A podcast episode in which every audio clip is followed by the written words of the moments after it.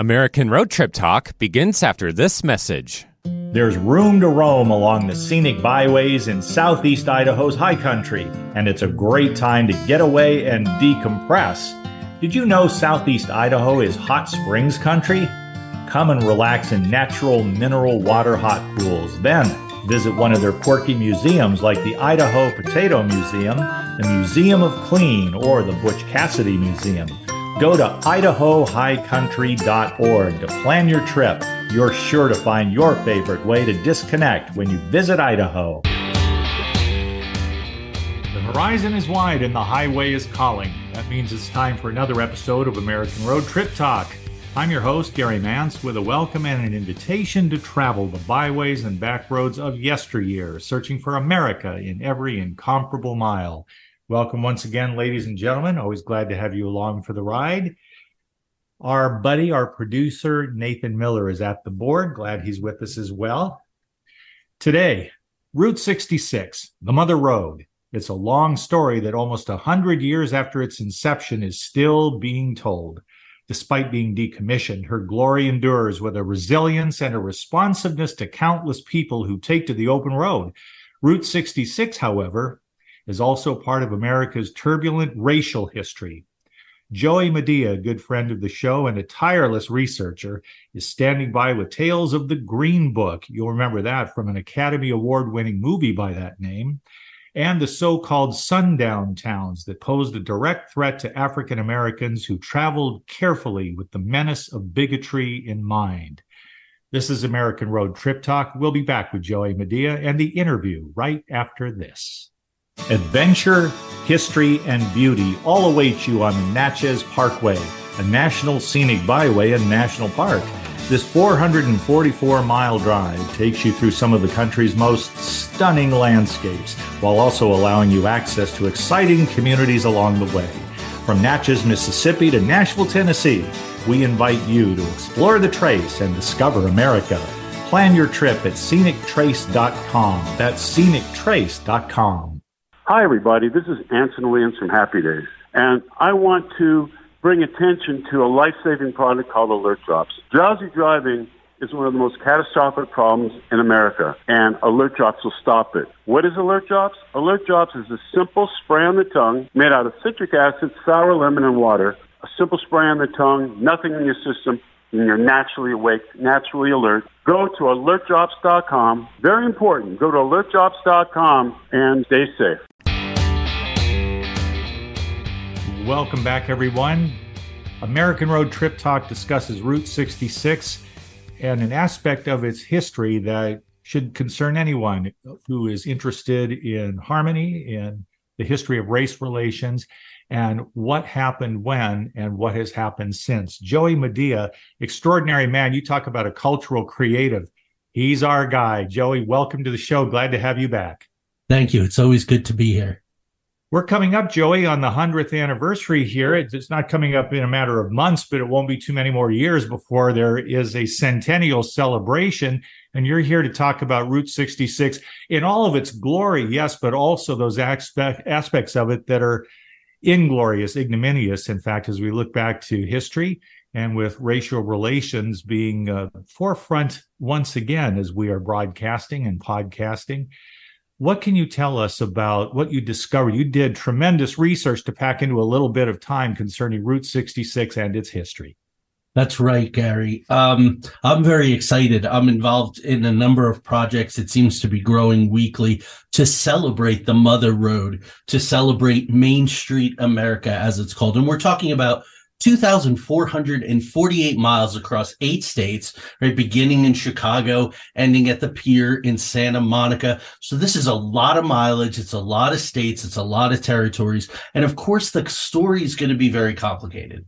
So we don't want to, to take away from pack your bags, get a full tank of gas, hit the road, get your kicks on Route 66, right? As Bobby Troup told us and so many people covered.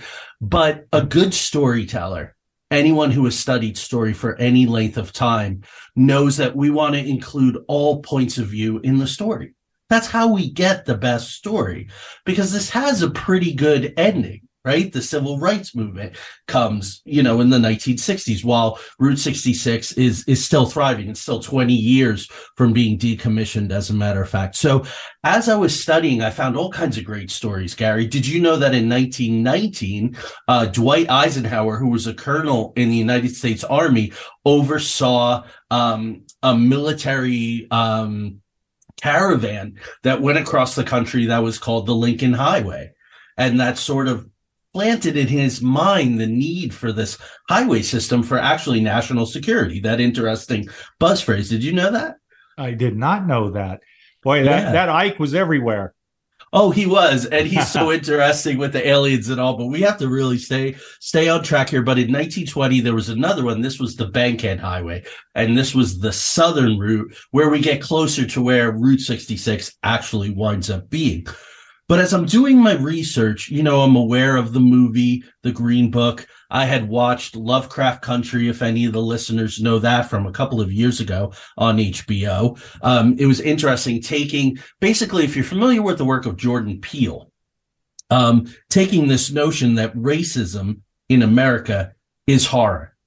It is the monster. Um, and we've seen a little resurgence of that since since COVID nineteen. Everyone is aware um, of what we're all dealing with and um, either contributing to or combating, as it were. But looking at why we're really here is to look at the Green Book, which is really not just a, a, book about oh because there were sundown towns and oh because there was this racism and segregation but there are also heroes that come out of this. There's also um, minority businesses that begin to thrive and that's very interesting to talk about. So gary if you want i'll take you through a, a few numbers in the basic uh, broad strokes of the green book. Beautiful. Let me get this in. Before it happened just last night i was doing a little show prep joey and I read a piece written by a man who, when a, a youngster, traveled to his grandmother's funeral. And his grandfather was there, I guess, on the other side, who had also come in from another state. And the grandfather made a casual remark once he arrived that he hoped once he was there that he wouldn't need the green book. And the grandson asked him in all innocence, What's a green book? Well, that's why there was a movie, and that's why you're here today to answer that question. So, with that in mind, please proceed. That's right. What what we know colloquially as the Green Book is actually the Negro Motorist Handbook. Now, this was published annually from 1936 to 1966. It's good news that as the civil rights movement in the 60s really got going and put protections in place, we no longer needed the Green Book. Um, but for those 30 years, it was desperately needed because of Jim Crow laws and other discriminatory and segregationist practices.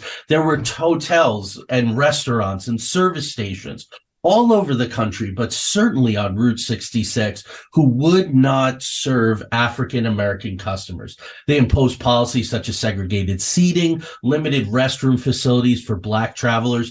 Coca Cola machines, often during the time, had white customers only printed on them. Couldn't even, if you were an African American or other minorities, uh, you weren't even entitled to put your money in and, and get a Coke to cool off on the road. There was also a great danger from organizations such as the KKK. So you would see, and people can go back and kind of look at this. It, it, it's fascinating in a dark way, but fascinating. If you found uh, an organization or a company, say called Cozy Cottage Camp, or clean country cottages, but the C's were replaced with K's. That three K's was a code to fellow Klan members. A, hey, you know, the brotherhood is here. And B, uh, especially for minorities, especially for African Americans, stay away from here. Um, and that is interesting that it was encoded in the names of these businesses, right?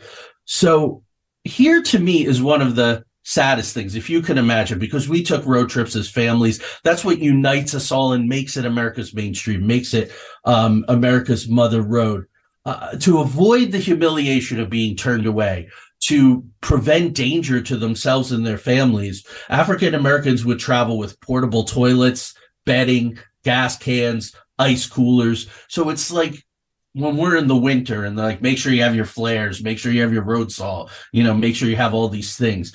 It was that way. It's very kind of chilling. So in response to this arises a hero, a postal worker from Harlem, New York. His name was Victor H. Green. So the Green Book. And he listed businesses, hotels, so on and so forth. Oh, beauty salons, nightclubs, guest houses, where it would be safe for African Americans and other minorities to stay. Now, he didn't completely invent this idea, sad to say. This is modeled on Jewish travel guides that were created for the Borscht Belt, otherwise known as the Jewish Alps, uh, resorts in the Catskill Mountains, Sullivan, Orange, Ulster counties in the 1930s. By 1962, 2 million people are benefiting from the green book. Certainly more. I mean there's a circulation of 2 million. So do the math you know family three four five. Sure. Yeah. So um, the green book again plays a crucial role in supporting the growth of african american tourism of businesses of communities. That's the really salient point to me. Before we sort of flip the switch in a couple minutes and get to the real darkness of route 66 and other places in america um, that's what it was for a crucial role in supporting the growth of tourism businesses and communities. That was wonderful. And also, again, other minority groups, Hispanics, Asians, Native Americans. There are some wonderful documentaries out there now. Just do a search on YouTube for some modern documentaries and some young people, millennials and so forth. They're taking these road trips. They're talking to Native Americans you know, where there were the giant teepees and this was a trading post and this was Apache this and this was Comanche that. And they have feelings about this too, Gary. So it's right to, you know, it's right to bring it up. Uh, the green book cover said right on it, always carry your green book with you. You may need it. So this was very, very much a survival guide and it offered people an opportunity to, to learn how to interact with law enforcement to to uh, prevent unfair treatment and harassment by the police because the police of course were the enforcers in the sundown towns. Um, before we get to the sundown sundown towns gary let me just say this was voted. So a city needed to vote to become a sundown town. This was actually a codified thing and it wasn't oh by the way we are informally a sundown town. So so that's the green book leading into sundown town and as a matter of fact, Springfield, Illinois, the capital of Illinois, the land of Lincoln, voted, voted to not be a sundown town. And I read that in the notes that you kindly provided. And I thought, gee, even in Springfield, Illinois, they had to take a vote. Yeah. And that was in 1908. But the KKK was still kind of running things. There's a place near Springfield called the Fantastic Caverns. It's a very popular tourist site, beautiful caverns, but cross burnings were held there. So if on your travels you happen to go to the caverns there outside of Springfield, Illinois, just keep that in mind, folks, that there was, although they did, Springfield voted it down. You know, Chicago was not a sundown town but it had no green book businesses on Route 66 for nearly three decades. So it gets, you know, it's not just black and white and uh, and and no pun intended there at all. Um, this is complex, complex stuff. I would tell you folks when you go out to do your research, if you want to learn about the sundown town, sundown towns, there's a lot of misinformation out there about which towns were or were not sundown towns. So Gary, we're not going to really talk specifically about any towns at all. There's one I'm going to mention because it was particularly nefarious. So, what is a sundown town? It's a town where predominantly white communities, where blacks and other minorities were at risk if they stayed past sunset. Uh, a very foreboding word begins the sentence dot dot dot. Don't let the sun set on you here. That was a sundown town, and they meant business. Now, are we talking about what are we talking about here? We're talking about hundreds of towns because we're talking about 44 out of the 89 counties. So let's call it 50% of the counties along Route 66 were sundown towns. This was prevalent. Uh, that that was shocking to me, Gary. Well, yes. You know, Joey, I got looking at a map of the sundown towns again as part of show preparation. And what I discovered, and then I made an inference based on what I was seeing. When you consider that there was a migration of African Americans and other ethnic groups heading north from the states of the old Confederacy. And as they went to the Midwest, they went there hoping that there would be less evident racism and hopefully less racism altogether, but also because that's where the jobs were, especially early in the 20th century. And as they went up there, I can see looking at the map that Illinois, which had more sundown towns than any other state, and also Indiana had them, and even Ohio. But with those three states side by side by side, it seems to me that it would have been if you're if you're a racist white person that you could look at those states as being the first line of defense because they felt like there was such a migration in such numbers that there was a perceived threat. And when they perceived the threat they thought they needed to do something very proactive about it. And that remained legal until we had civil rights legislation specifically the civil rights act of 1964 that's right. I mean, all of this comes down and it, it's not an in-depth conversation for a show like this but it comes down to that that that idea of scarcity and othering and competition right? We just had a big supreme court vote about affirmative action. People are very sensitive about well if they get it i don't get it to me it's a very negative way to think. We got to take care of our own business you know what i mean? But but you're absolutely right. I'll give you one good example little further south gary than what you were talking about. Um, outside of the royce cafe in oklahoma which was located on route 66 on their postcards they said that edmond which was the town not far from oklahoma city a good place to live. 6000 live citizens no negroes and that's exactly what you were talking about in Ohio um, and those other states there, Illinois. I found it interesting that they needed to point out that they had 6,000 live citizens. Yeah. that's interesting. So, so a substantial town, right? 6,000 to 10,000. That's a, that's a good size for a tight knit community. So tight knit that we're being exclusionary. And that was a selling point for people.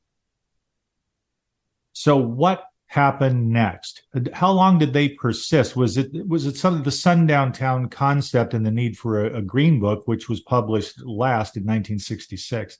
Right. At one point, and I should mention too that Mr. Green presaged in one of his editorial comments that there would come a time he could see it not far down the road when a green book per se wouldn't be necessary.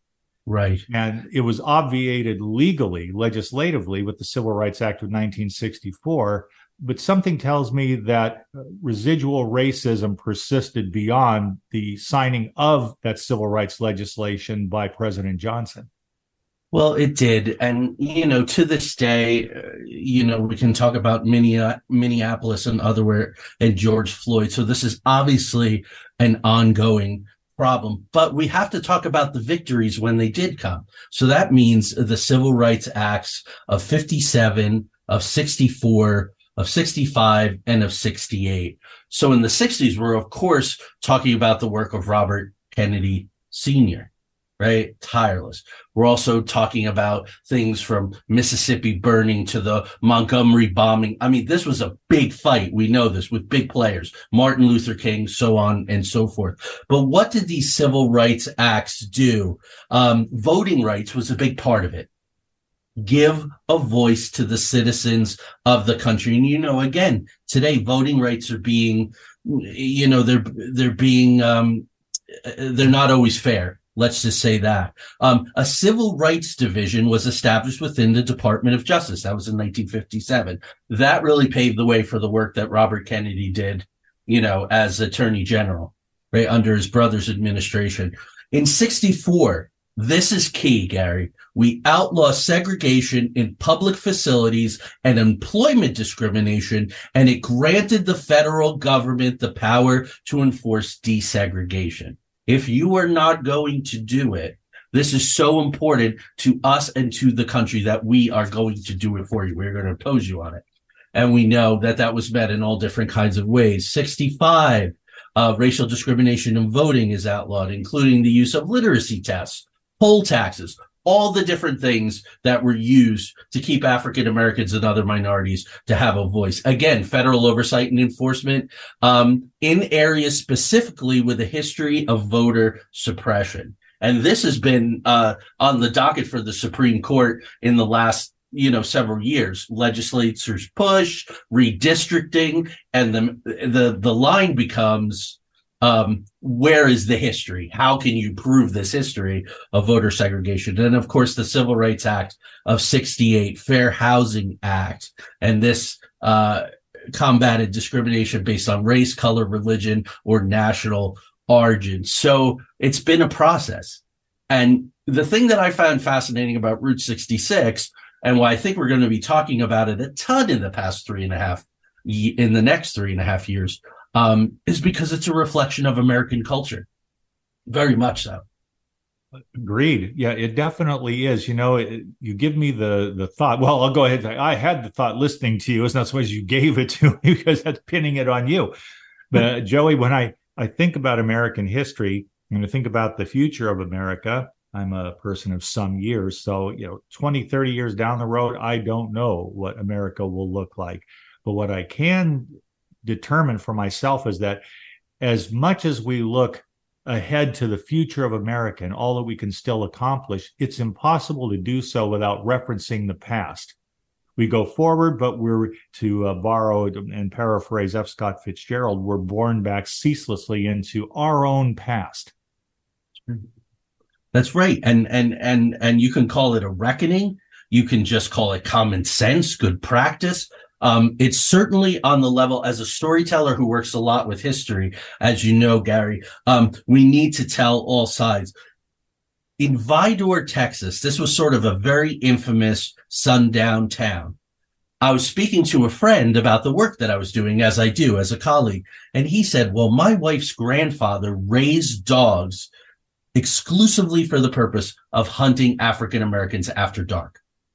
This was this don't let the sun go down on you there. And I want to, I know we're getting low on time here. I, am going to tell you about something that happened to me in Oklahoma in 2019. So not that long ago. We were driving, um, we were driving towards uh, Lawton, Oklahoma. So not far. We weren't on Route 66, the old Route 66, but pretty darn close to it.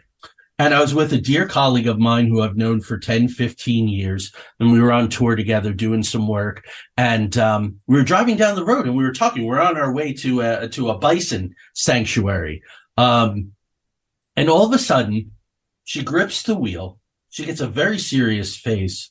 Um, she looks scared and she starts to pull over to the side of the road. So I'm looking to check engine light. I'm, you know, tire pressure changing. What's going on? As we come to a stop, a state trooper goes past. And I said to my friend, what was that all about? She's almost in tears. She's shaking, gripping the wheel. And she says, I grew up in Detroit. She said, and when you see a policeman in the rearview mirror, she said, you pull over and you try to get yourself together for what might come. So that was 2019, Gary. That that's, you know, we were so near to Route 66. This has been so grained in so many people. I appreciate you. Um, you know, you know, people want to have fun on their road trips, so I appreciate you taking taking an episode to to talk about this. It's a, well, you're quite welcome. I hope that all of this is well taken because I would never discourage anyone from going onto Route 66. Get your kicks. It's just easier for some than others and this is part of American history. I don't feel it's to be ignored, it's to be explored. And then we decide how we can be a better civilization, which any country, large or small, is going to want to do anyway, because we all want to have a future that's better than the worst aspects of our past. That's right. And, and, you know, next year is going to be very, very interesting. It's somewhat exhaustive. You and I try to to stay on top of things.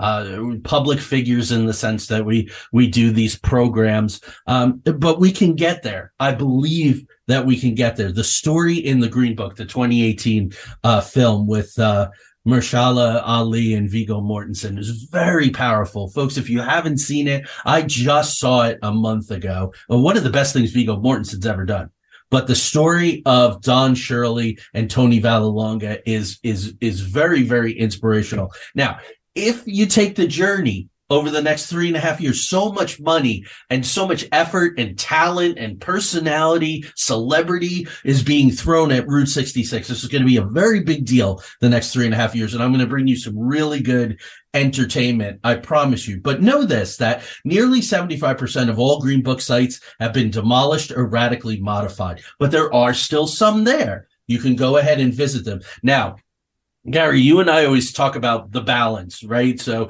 we talked about the darkness in Illinois with all of those sundown towns, but Illinois is doing a great deal in the way of restitution.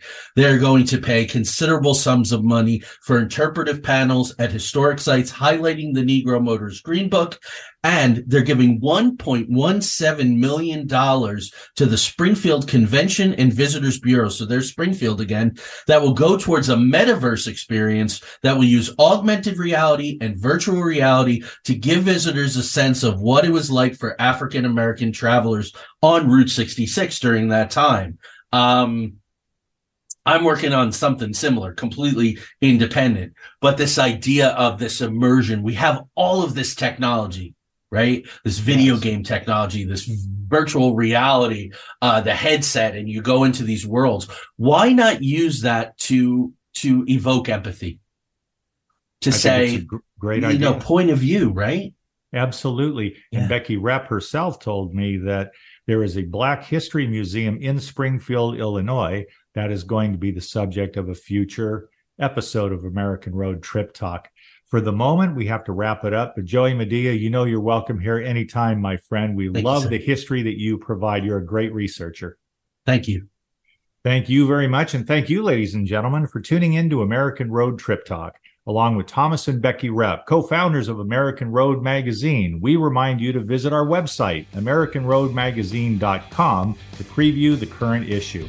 Until next time, dream well and drive safely on the American road.